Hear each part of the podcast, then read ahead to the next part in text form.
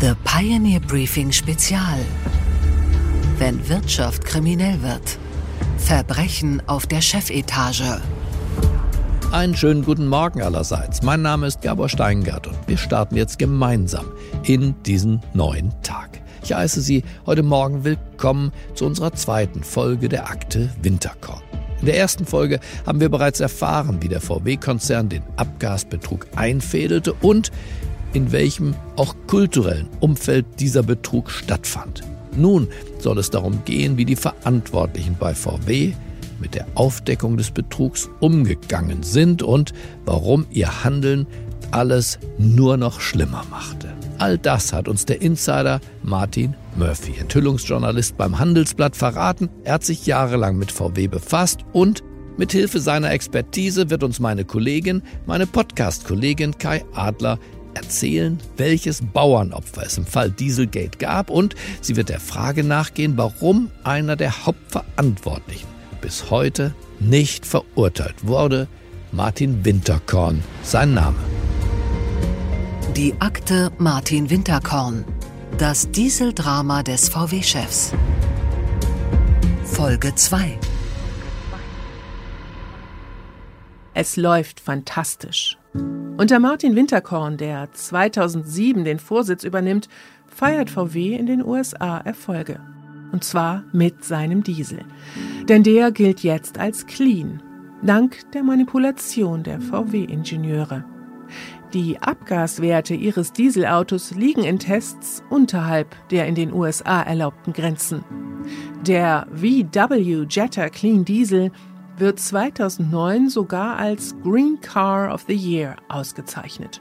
Und ein Jahr darauf erhält der zu Volkswagen zählende Audi-Konzern für seinen Audi 3 TDI Clean Diesel ebenfalls diese Auszeichnung. Auch das basierend auf einer Lüge. What if I told you that every time a Volkswagen hits 100,000 miles, a German engineer gets his wings? Im amerikanischen TV-Werbespot aus dieser Zeit heißt es, bei Kilometerstand 100.000 wüchsen einem VW-Ingenieur Flügel.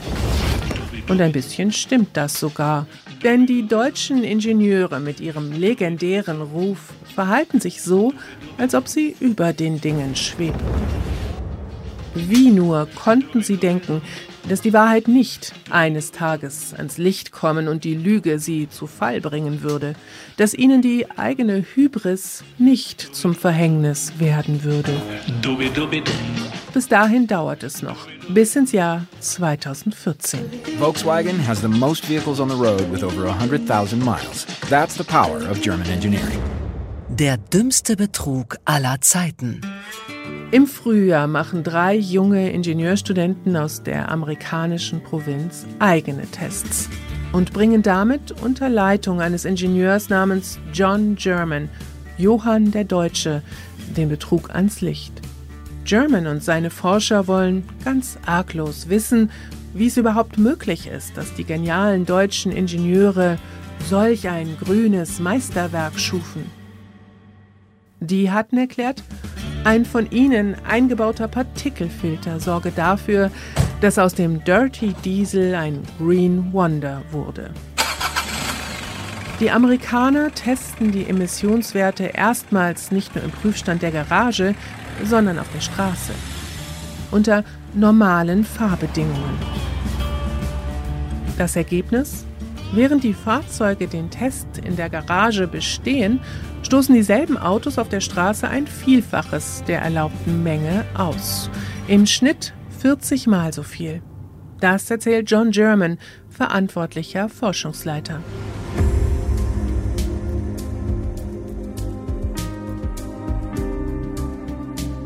Soweit unsere Kurzversion.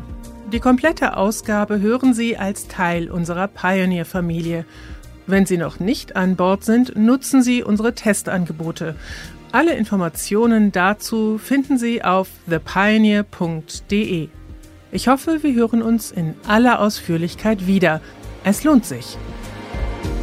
Wenn Wirtschaft kriminell wird. Die Akte Martin Winterkorn.